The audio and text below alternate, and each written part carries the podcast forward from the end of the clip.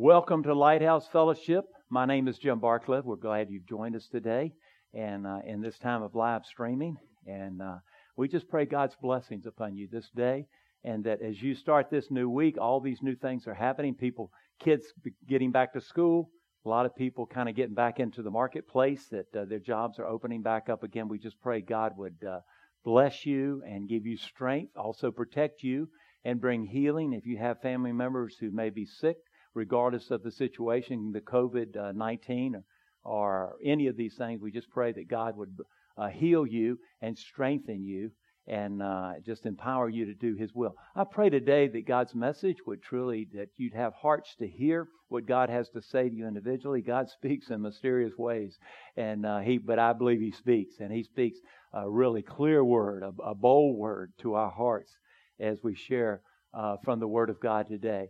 So we just thank you for being a part of this service. Welcome. Let's pray. Father, we thank you for this day. Thank you again that we can pray, lift up the name of Jesus. And we pray today that everything that we do will bring glory and honor to you. Thank you, Lord, for your presence. And even these in these homes and places of residence that people are watching in this live streaming, we ask you just to enter in. You're there with them. May they be aware of your presence and your love and your goodness and your forgiveness through Jesus Christ. And Father, if there be anyone there who's never really committed their life to Christ, never received forgiveness from Jesus Christ, the Son of God, and uh, we just pray that day, the day would be the, the beginning of a, a, just a new life in walking with Jesus day by day. And so, Father, today you speak and let me get out of the way and let your word and your truth go forth in power. And we pray these things in the marvelous, majestic name of Jesus. Amen. Amen. John chapter 12, we're going to look at verses 12 through 36.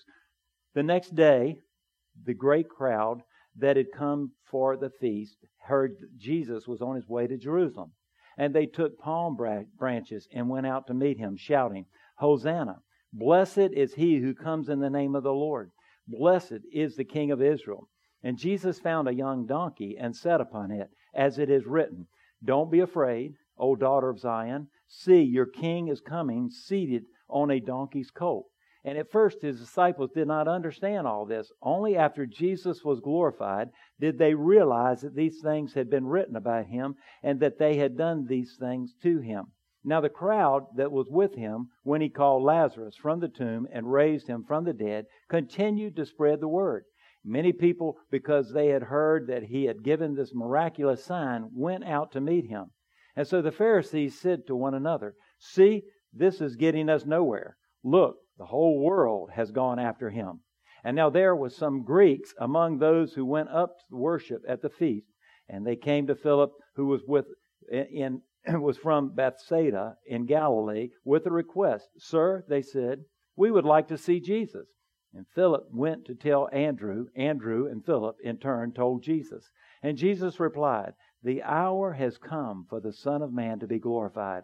I tell you the truth, unless a kernel of wheat falls to the ground and dies, it remains only a single seed. But if it dies, it produces many seeds. The man who loves his life will lose it, while the man who hates his life in this world will keep it for eternal life. And whoever serves me must follow me. And where I am, my servant also will be. My Father will honor the one who serves me. Now my heart is troubled. And what shall I say? Father, save me from this hour? No. It was for this very reason I came to this hour. Father, glorify your name. And then a voice came from heaven. I have glorified it, and I will glorify it again. And the crowd that, that was there heard it and said, it had thundered. Others said it was an angel that had spoken to him. And Jesus said, This voice was for your benefit, not mine. Now's the time for judgment on this world. Now the prince of this world will be driven out. But I, when I am lifted up from the earth, will draw all men to myself. He said this to show the kind of death he was going to die. And the crowd spoke up. We've heard from the law that the Christ will remain forever. So how can you say the Son of Man must be lifted up? Who is this Son of Man? And then Jesus told them, You are going to have the light just a little while longer. Walk while you have the light before darkness overtakes you. The man who walks in the dark does not know where he's going. Put your trust in the light while you have it, so that you may become sons of light. And when he had finished speaking, Jesus left and hid himself from them. Wonderful story here. It's moving pretty quickly to the time of Jesus' uh, death, crucifixion, burial, and resurrection. We're moving up to that particular point. And so we're seeing a scenario that's taking place exactly according to the Word of God. Exactly what God has said, even in Zechariah, talking about that he would ride into to Jerusalem on a donkey. All this stuff was prophesied. In fact, all the prophecies of the Word of God have either come to pass or will come to pass before this age ends. God is going to fulfill His promises to you and to me, and there are many. And obviously, when we know those promises and we see how good they are and how God really loves His people, His children, I want to set you free. And so Jesus said He came to set the captive free. We've been talking a little bit about that recently, teaching about it and so forth. And Jesus is riding into town on that donkey and uh, he's encountering people. Remember what they're saying? They're saying, Hosanna, blessed be the name of the Lord who comes, you know, and peace and so forth. And, and so at that particular time, they were saying, Hosanna, Hosanna. And then very shortly after that, they were saying, Crucify him, crucify him. How fickle human nature is. Have you ever noticed that? We one day we're up, one day we're doing just fine, one day we're on a high and we're going along, and then all of a sudden, man, the bottom drops out because our circumstances change. And what God is doing in our lives today, I want to tell you, and I believe it's something so significant, obviously. All that He does is very significant in the lives of His children, is that He's obviously getting us to being able to go through whatever it is we face in life and still give Him praise and still give Him the glory. And that's what this is all about. When we come to church, we want to be strengthened in our faith. We want to be encouraged. We want to know that God hears prayer. We want to see the miracles of God that He does. And He does many miracles as testified here today. We could all share of many blessings that God has done in our lives today. That's what God is all about. Jesus is, is walk, coming into Jerusalem at this time. But the question I want to ask you today, uh, and the title of this message is, is I surrender all. If any of you have ever listened to, or maybe some of you have gone to a Billy Graham uh, crusade and all, you know, a lot of times at the end of the service, uh, they sang that song, I Surrender All. Many times that was the case, wasn't it? And he offered the invitation, and many, many people came down and, and there and knelt at the altar of where he was preaching and gave their hearts and lives to the Lord Jesus Christ. But I want to look at this I surrender all real closely today because the question for you and I are have we really surrendered all of our life to the Lord? I'm talking about yielded it all up to the Lord. Or are we sort of like we sang that hymn a million times? We know what it says. We know it's I surrender all. We know, obviously, as a Christian, that we've got to, we must surrender our life to the Lord. We are no longer our, our own. We've been bought with a price. And, and so as we look at this and we go through this time, I want you to examine maybe the Spirit of God would really just put His hand upon any area of your life that maybe you have not uh, surrendered your life. At this particular time, it was the Passover feast uh, at that in Jerusalem. And again, Jesus was going in, and Jesus was making a declaration of his messiahship. Think about it. He was making a declaration here. And again, Zechariah chapter 9, verse 9 says, Rejoice greatly, O daughter of Zion. Shout, daughter of Jerusalem. See, your king comes to you, righteous and having salvation, gentle and riding on a donkey, on a colt, the foal of a donkey here. And so this was a powerful sign too, because normally when kings came in and took over their reign, they came in on this beautiful stallion. They came prancing into town. But here Jesus is coming in riding on a donkey. How ironic this is. And I believe it's a revelation of how he would save the world because he humbled himself. He emptied himself here, gave his life for us. He humbled himself and all. And, you know, he didn't have to come down from heaven. He didn't have to give his life for all of mankind, that whoever believes in him should have eternal life and not perish. He didn't have to do that. And yet he surrendered his life. And so this donkey, riding in a donkey, maybe it's a sign of his humility. I believe it, it holds great significance and certainly symbolism there as far as who our Savior and our Lord Jesus Christ was. And so he came in. And so there's excitement in the crowd and all. In fact, the crowd the people during that time, they believed that Jesus was coming to deliver them from the hands of the Romans. We know that. They believed, and obviously, that they were going to be obviously set free from the captivity that they had over them in the government, the Roman government at that time. And Jesus is basically trying to get them to think about this from a spiritual standpoint and saying that, hey, I'm not coming in the sense of that to set you free there. I'm coming to set you free spiritually. Because ultimately, that's who we are. We're spiritual beings. And we know we're made up of body, soul, and spirit. But we're spiritual, most important of all, because when we die, as we're born again, our spirits, our souls will go to be with the Lord there. Our bodies were dying. Our bodies are decaying even as we speak. But he's trying to get a spiritual truth across to them. Something you've got to be born again. We talked about it several weeks ago.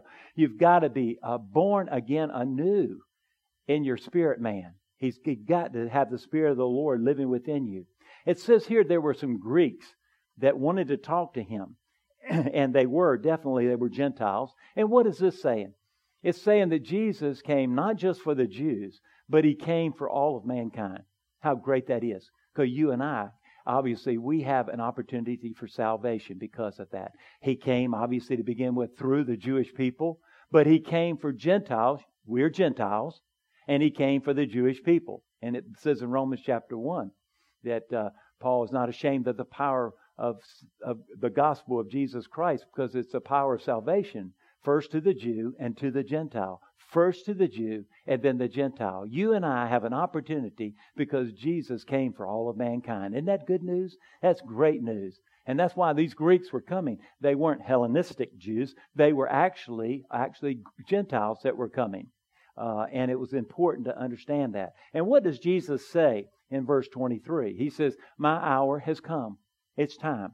And remember, up until that time, if you've read scripture and so forth, he said that my time is not yet. Remember at the wedding feast in Cana?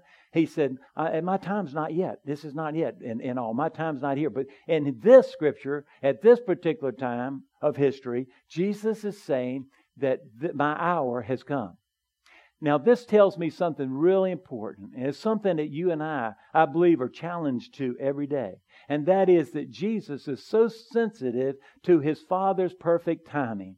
He said, My hour, that my hour has come. My time and hour has come. The hour has come for the Son of Man to be glorified here.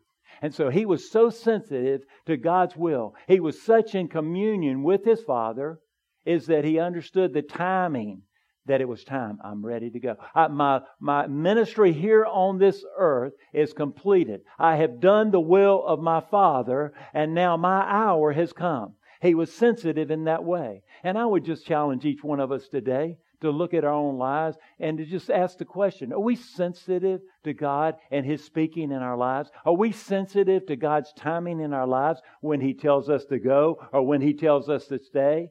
Or when He tells us to speak, or maybe when He tells us to be quiet? Are we sensitive to God in that way? You see, our Savior and Lord Jesus Christ was that way. He was very sensitive to His, his uh, Father and how He speak, spoke. He was the Lamb that takes away the sins of the world here in verse 33. He said, The hour has come. You think about it the hour has come. The people did not understand it fully, but Jesus was speaking here, I believe, all these things prophetically being fulfilled according to the plan of his Father. Everything is working out exactly the way our Father has determined it. And you think sometimes that maybe somehow that, that mankind has got in here and maybe changed the plan of God? No.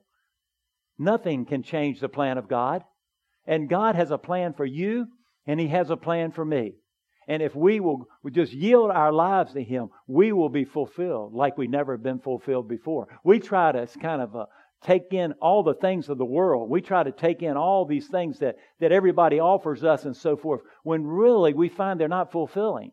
We find out the things of God are the things that really feel, feed our souls and the things that are there. Jesus is obviously saying here that my time has come. It's time for me to give my life up. And you know, couldn't you think about it from the human side? Remember, Jesus was deity, he was God, two sides of him. He was born of a virgin there. He was born, he was impregnated by the Holy Spirit in, uh, in his mother Mary and all. And remember this he was deity, so he was God, but he was also man. And when he walked on this earth, he operated from a man's standpoint. In the book of Hebrews, it says that we don't have someone that can't sympathize with our weaknesses because he's been tempted just like you and I. And so we think when he knew his hour was coming, can you, can you think about the gravity of the situation at that time? Can you think about how serious of a time this is and, and all? And you think about it, maybe, maybe, maybe there was a fleeting thought, and just maybe just suggest this to you, that he would say to his father, Father, I don't want to go through with this thing. This thing looks like it's too horrible. I don't want to go through. You think that Jesus ever thought that? No, he didn't. What'd he say? I'm ready to go. I want to fulfill the will of my Father. There was no hesitation in that, in that sense. He did not. And obviously, he dismissed, dismissed it immediately there. And obviously, Jesus always said no to anything contrary to the Father's will. He just wanted to do the Father's will. The question is today is that our life? Is that our lifestyle?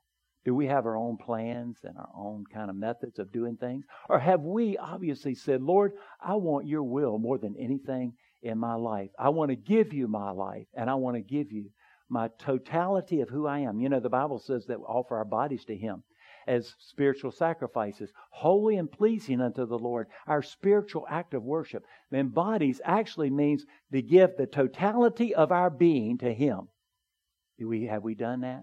Or maybe do we do that on a regular basis? I remember my daughter, this was years ago, and I remember I was doing hospice at the particular time as a chaplain, and uh, it, hospice is kind of a uh, it's a tough place because you're you're dealing with obviously uh, people who are who are beginning to make the transition from the physical into the spiritual and so forth. And I have an opportunity, had that wonderful opportunity to minister to people before they went out into eternity. But it, you, dealing with that, you know, you got attached to people, and and you saw the the grief in people's and families' lives. It's so hard because it was day after day after day after day. And I remember that I was sitting in a chair. I remember where I was. My daughter came and knelt there by the chair and looked at me and said, "Dad, why do you do the things that you do?" And what she was talking about was hospice. Why do you do that?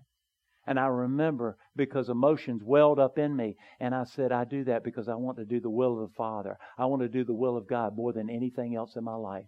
And wherever He leads me, I will follow. And so that's the question. And I had to revisit that very often, trust me. And I'm not trying to stand up here today and be some pious person, super spiritual, you know, with my halo around. I'm just saying today is really people today struggle in their Christian lives. You know why they struggle? It's because they're not doing it God's way. God says, I came, Jesus said, I came to give you life and give you life more abundantly. But when we don't line up with the principles of God, when we're not obviously following what God's Word is, giving our lives to Him day by day. In fact, I believe that surrendering to God is a daily experience. You, know, you get up in the morning saying, Lord, what are you and I going to do today? What are we going to do? Or do you get up saying, I've got my plans, Lord, and maybe if you want to join me, that's fine. If not, I'm going on ahead. You see, we have that choice every morning. What do you want to do today, Lord? Where are you going to lead me today? How can I witness for you today and share the love of Jesus with somebody? You know, yielding your life every day and that old flesh and that human side of us, just like the human side of Jesus. Maybe they were, he was, obviously, he was tempted like we did. He never succumbed to that temptation. He never sinned. He was perfect there. And we try to do it on our own so often when God is saying, Give me your life. You know, you gave me your life to me back then. Come back and just give me your life today. I want to take care of you. I want to do that through you. And again, reason why a lot of Christians struggle is because they're not lining up with the Word of God. They're doing their own thing. They're just basically saying, This is my life. I'm going to do with it what I want to do with it. And God is saying, Give me your life. Jesus knew how to do that perfectly. But then he goes on to say here in verse 28, He said, Father, glorify your name. Glorify your name. Is that our, obviously, life's reason for living? Does our life just say, Lord, glorify your name in and through my life? To glorify your name. You see, God our Father is glorified, and it was glorified through Jesus when he was obedient to, to his Father in everything that he did. When he laid hands on the sick, when he prayed for those that were demon possessed, when, when he went around just sharing love and compassion like uh, no one ever had before, and so forth. He did it to bring glory and honor to his Father. And the question could be asked today Are we doing the same? Why are we living? Are we living again to do the will of the Father, to glorify His, His holy name and everything that we do and say, the way we act and our attitudes, our motives, our words, our actions? Is that our purpose for living today? It was Jesus's, and it should be ours also. He says, Father, what matters to me is that you're honored, that you are exalted here. But you see, we live in a society that would elevate man and ignore the significance of God's honor and glory, whatever it may be. We live in that type of society today, don't we? You see, we live in a self-centered society. I don't know if y'all have y'all kind of gained that yet. We live in a it's about me, myself, and I. And to heck with everybody else. But are we living in a society? I mean, in our lives, in the church house, in our lives, our families today, that lives unselfishly, giving ourselves away, doing the things that the Father is directing us to do. You see, obviously, we don't want to do anything to diminish His name. Certainly, nothing can.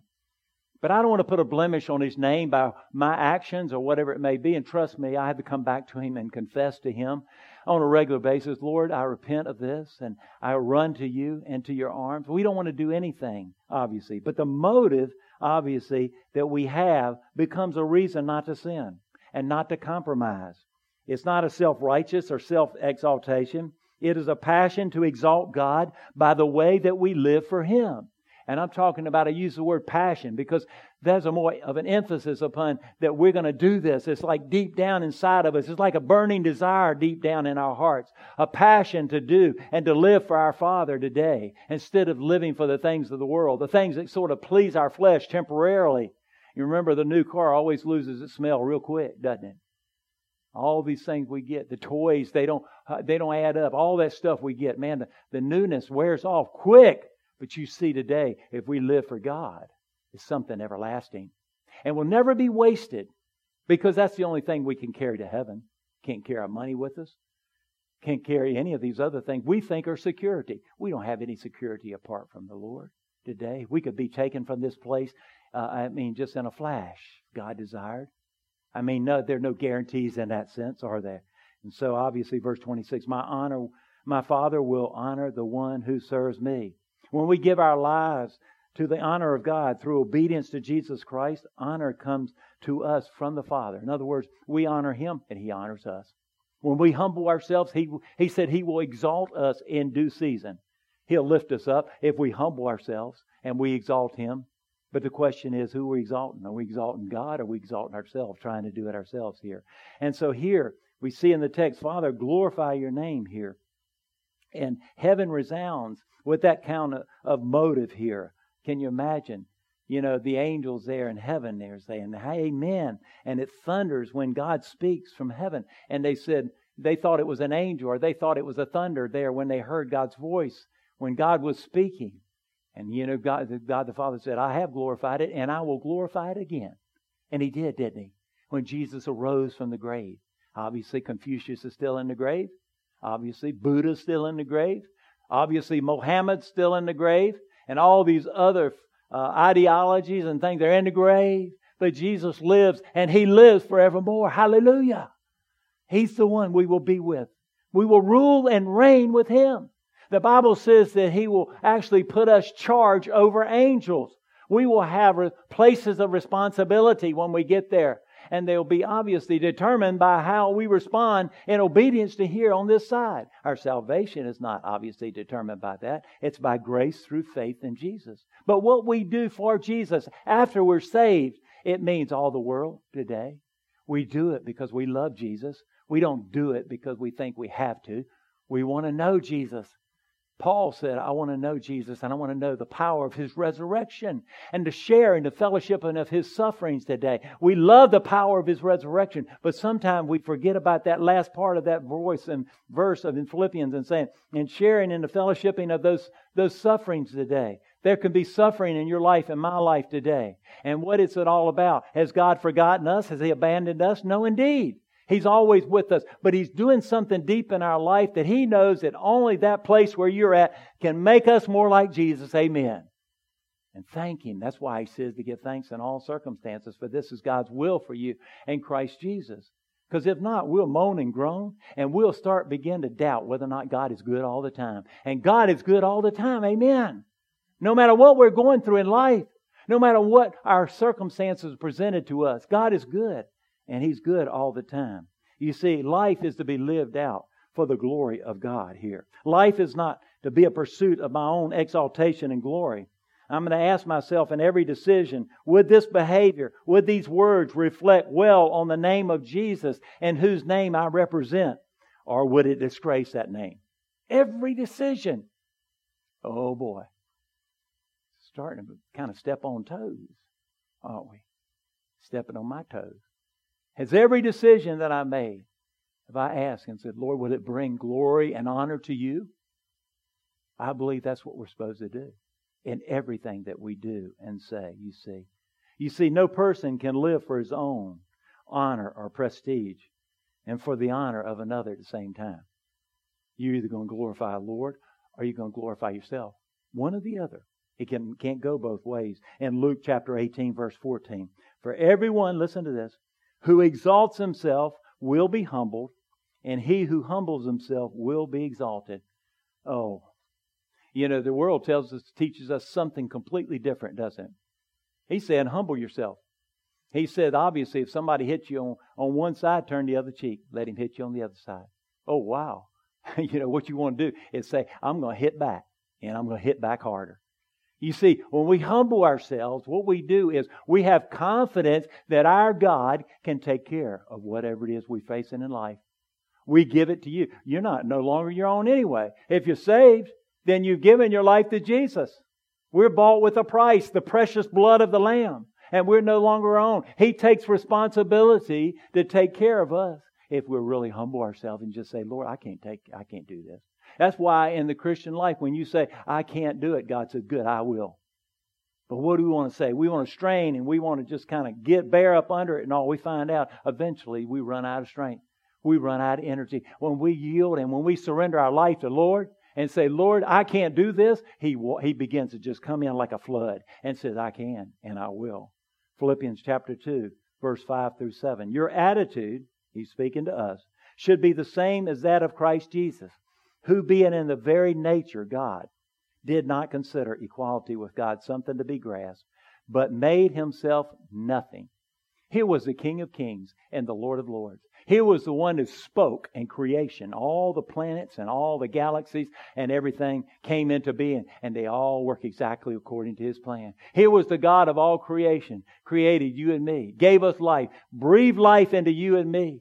Obviously, when we were obviously there in our mother's womb, when the conception took place and life began at the conception, trust me, that's when life begins. And God gave us life. The one who did all that, he made himself nothing. He humbled himself in that way. So, does Christianity work? It works if we live by its principles. The Christian who lives his life by the world's principles, obviously, makes his decisions based upon his own self interest. Ooh. Hitting home? When we make our decisions based upon what is going to benefit me, you see, what happens is then we lose out. At some point down, down in the future, sometime or another, we're going to lose because the Bible is true. If we somehow just say, I, I, this is, I want my way. Some people say it's my way or the highway. You ever heard that? Yep. My way or the highway. Okay. I want my way and I don't care what it costs me. I don't care if it tears relationships up. I don't care if it does that. And you see, and Jesus says, I made myself nothing. I humble myself that I would truly be exalted in due season. You see, the world is driven by one thing. What? Anybody? Self interest. Self interest. What's in it for me? What can I get out of this? How can this benefit me? What I have to do? What is it this? And what's in it for me? It's most important to understand that. It's most important. Jesus said, Father, glorify your name. The Bible says here in verse 25, listen to the man who loves his life and will lose it, while the man who hates his life in this world will keep it for eternal life here. Jesus is not saying we should hate our lives. He's saying, obviously, what he actually means is having a relatively little regard for your life. In other words, your life is not the priority. He doesn't say, I don't want you to enjoy life. Don't get me wrong in that. That's not what he's saying. But don't put your life above everything else. Because what you will do at that particular time, self interest will trump everything that God wants to do in your life and my life. That's what he's saying here.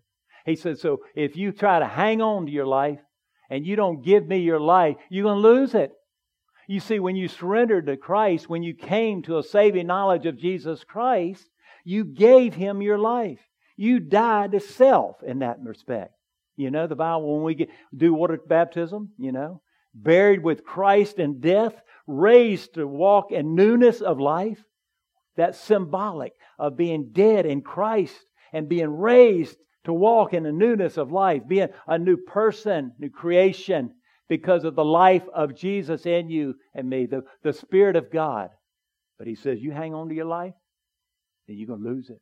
You eventually will lose it. And that's why today many people, obviously, still live selfishly. You see, selfishness, anybody here know and, uh, and realize in your life, I'll tell you, I'll be one because I'll go ahead and say I know this personally. Know that selfishness never goes away. You know? Selfishness doesn't, does it? It's always there. It's kind of creaking around the corner. It's kind of rear its ugly head and all the time saying, I, I want I want my way. And all the songs out there today, all the, the obviously the TV ads, everything, have it your way. You want it your way, and so forth. And it always does. But you see, what we have to do is we have to die to self, really, in a sense. We have to deny ourselves and take up our crosses daily and follow Him. It has to be a regular basis. And if it takes every moment of every day you have to do that, or it takes that from my standpoint to be able to live the life God has called us to live, then we need to do that. Because if not what takes the place. Self interest. I want it my way. I want it.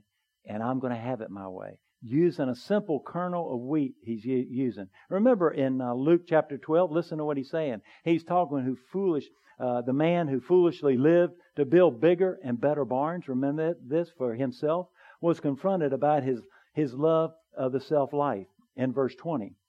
But God said to him, You fool, this very night your life will be demanded from you. And then who will get what you have prepared for yourself? The man said, I'm going to build bigger barns. I'm going to put up, and, eh, and nothing wrong with savings. I'm not talking about that. I'm just talking about not living for God. Nothing wrong with, with putting things aside for your, your security later on. But God, remember, your security is in God anyway, not in your bank account, not in anything, your, your 401k, none of that. Our security is in the Lord. But He's saying, You have lived solely for yourself, self interest. He said, You're, You fool, your souls will be demanded of you tonight. In other words, He gave nothing. He didn't lay His life down for the Lord and for other people. He had nothing. And so He lost it all. He says, It's all going to be taken away. I've done hundreds and hundreds and hundreds of funerals, okay, in hospice today. And I've done people that were from the highest and places in, in this city who had were wealthy. I've had people that obviously uh, you I can name that you would name their names and that you'd know their names and all and all that. I never saw them take one bit of their money in that casket. I never saw body people putting bags of money in the casket. They can't take it with them. Why do we place our emphasis upon all those things that are obviously not shouldn't be the priority? We do, don't we? But you see, I've done funerals of people that I walked in their homes and they're little small, small shanty shanties. And and actually one house I went in, it was not leveled and I had to walk on an angle. And I had to squeeze through doorways, and it was so hot in there. By the time I came out, I was soaking wet from the top of my head to the bottom of my toes. But I walked back there, and this little old lady was laying there in the bed, and she wanted to talk to me about Jesus. She was so rich. She was so rich in the Lord. She didn't have anything hardly materially, and I'm not talking against having material things. Don't get me wrong. I'm not that. I believe God blesses in different ways. I'm just saying, what's the priority? She told me about Jesus. And obviously, she went home to be with the Lord. I saw many like that. I saw all types. People live for themselves. And not. And and I want to tell you, I'm challenged with this. I'm not saying I'm up here saying, "Oh man, I'm just self-righteous in this." I'm challenged every day with this to say I lay my life down for other people, for the Lord. Maybe that's your obviously uh, position today. Also, you see, do I make my daily decisions on the basis of this is what I want to do, this is what I want, so this is what I'm going to do, or is there that pausing before the Father, asking God what He wants? What do you want, Father, in this? We go out and buy this, and that, and so forth. Do we ask the Father, you want us to have this or whatever? You see. That's what really we're talking about today. You see, to be able to enter into that rest that God wants us to have, we really have to surrender all. I'm not just talking about singing a hymn, Billy Graham, or whoever else the church house played. I'm talking about really yielding your life. Has that happened in your life? You see, I think we need to revisit these things, don't you? I think there are times we need to come back to that and say, are we living for my glory? Or are we living for the Father's glory? One or the other. Can't do both. And that's the question today. We begin to live for God's glory and His glory alone. Then you say, hey, this Christianity works. It's all coming together. Now, now is that life abundantly that Jesus promise. And that's what we should be doing. Daniel, remember the story? He asked the uh, the people that were taking care of him. He said, "You know, I don't want to eat this meat. I don't want to eat all these unhealthy things. Can I have vegetables?" You see, Daniel obviously wanted to do everything to bring glory and honor to the Father, and he was going to ask about it, even if possibly he could have lost his life over it. That's why why he was leaving. And so, when we make the kind of choices and when we decide to do the will of the Father, whatever it costs us, that's when we really experience Christianity the way it should be lived, right? Whatever it costs us. Not compromising through life and saying, well, on this big thing, I'll do it. Maybe here and there. And I'll kind of pick and choose on the things. I'm talking about, I surrender. What's the last? All. What does all mean? All means all, right? Everything. I surrender every part of my life to you, oh God. You see, obviously, I believe that sometimes things don't work out. And maybe years ago that you, you went to the Lord and you said, I surrender all, Lord. I surrender all. And then life hasn't turned out the way that you thought it was.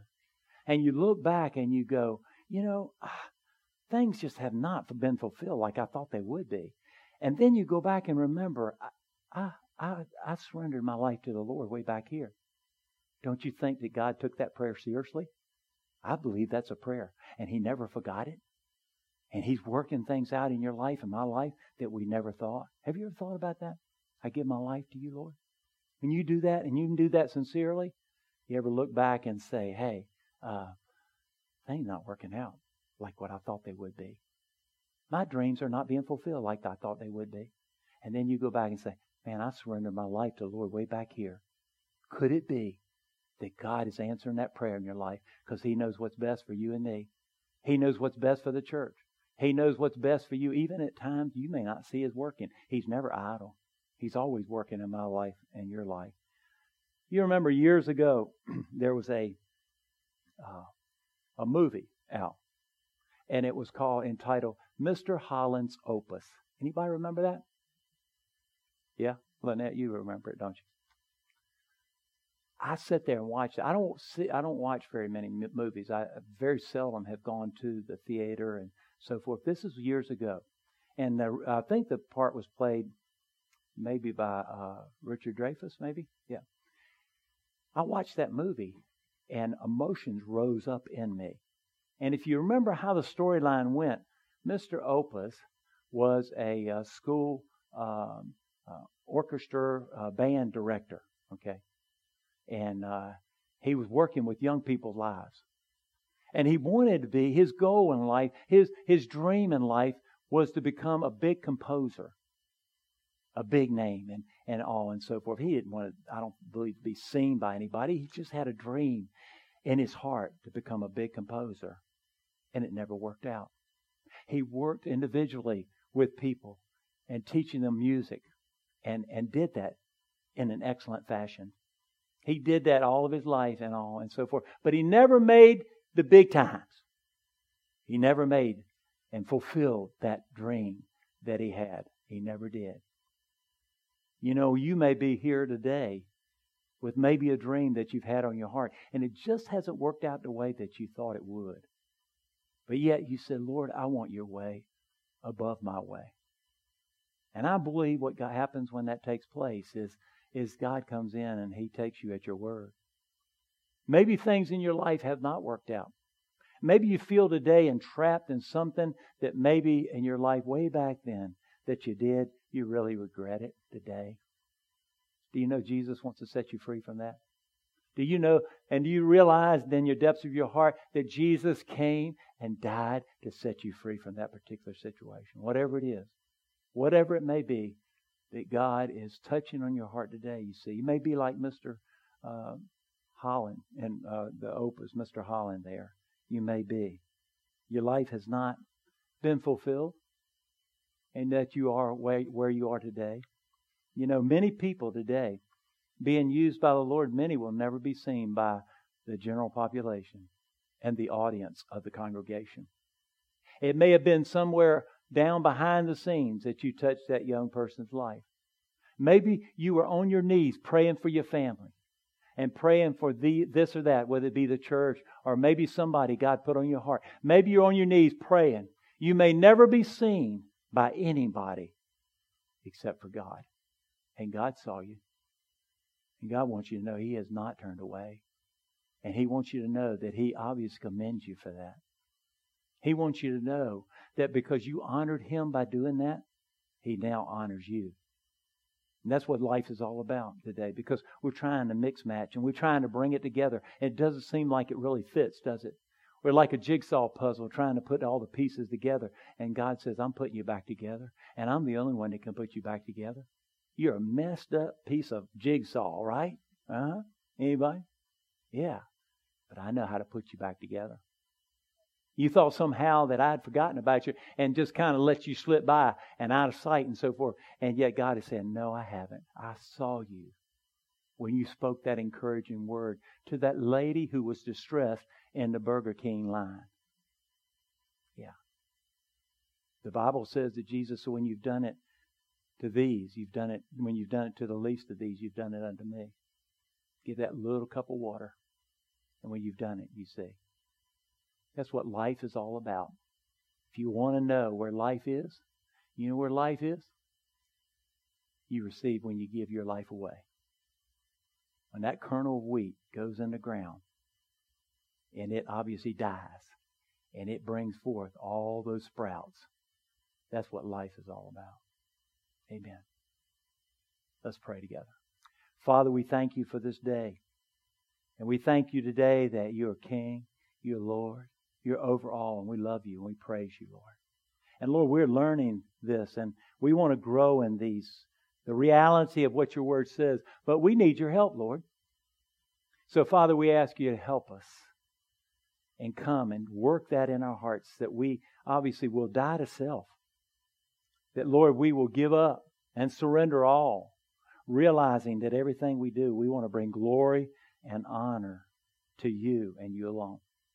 So, Lord, we know when self interest and when selfishness raises its ugly head, we ask you, Father, to make choices to say no and to yield our hearts and lives to you. Lord, we need your help. We realize we haven't been very successful with that, maybe. But dear God, today, we just right now commit our lives to you and we say, we surrender all. And Lord, I right now, I surrender this church to you. I surrender every life here in, the, in this church today. This is your church, not ours. We've come, and this is a place we gather corporately, and we have a family here of our brothers and sisters in Christ. But Lord, this doesn't belong to us, it belongs to you. So, Lord, as your word says, when Jesus said, Behold, I stand at the door and knock. If any man will open the door, and I'll come in and, and you will sup with us and we with you, Lord God. You'll have dinner with us. You have intimacy with us today. We fling wide the doors of this church. We fling wide the doors of our hearts, O God, and say, Come in, Lord Jesus. Do and have your way, O God. We'll praise you forevermore. I pray today there be someone here who's never received, believed upon the Lord Jesus Christ. And I'm not just saying that somebody that you know, saying, "Hey, I've, I've, I've said this and that, but I want to I just want to give my life fully to the Lord today. I just want to yield my heart to the Lord and I want to do your will. I'm tired of doing it my way and I want to do it your way. Maybe today that individual would just yield and say, Lord, I want it your way. I want to stop doing it my way. And Lord, I know that in that case, you'll come in like a flood. And so, Lord, today, if there be people being needed healing, which we pray for and will continue, pray for healing because our God heals, our God delivers, our God saves. Bless you today, and we bless Jesus in the name of Jesus. Amen. Amen. Thank you so much for being with us today. We're glad you've joined us. We hope that you'll join us next week also. We pray today that you just praise the Lord every day, thank Him, get up, Lord, on the right side of the bed, and forever give Him praise. Have a blessed day in the Lord. Amen.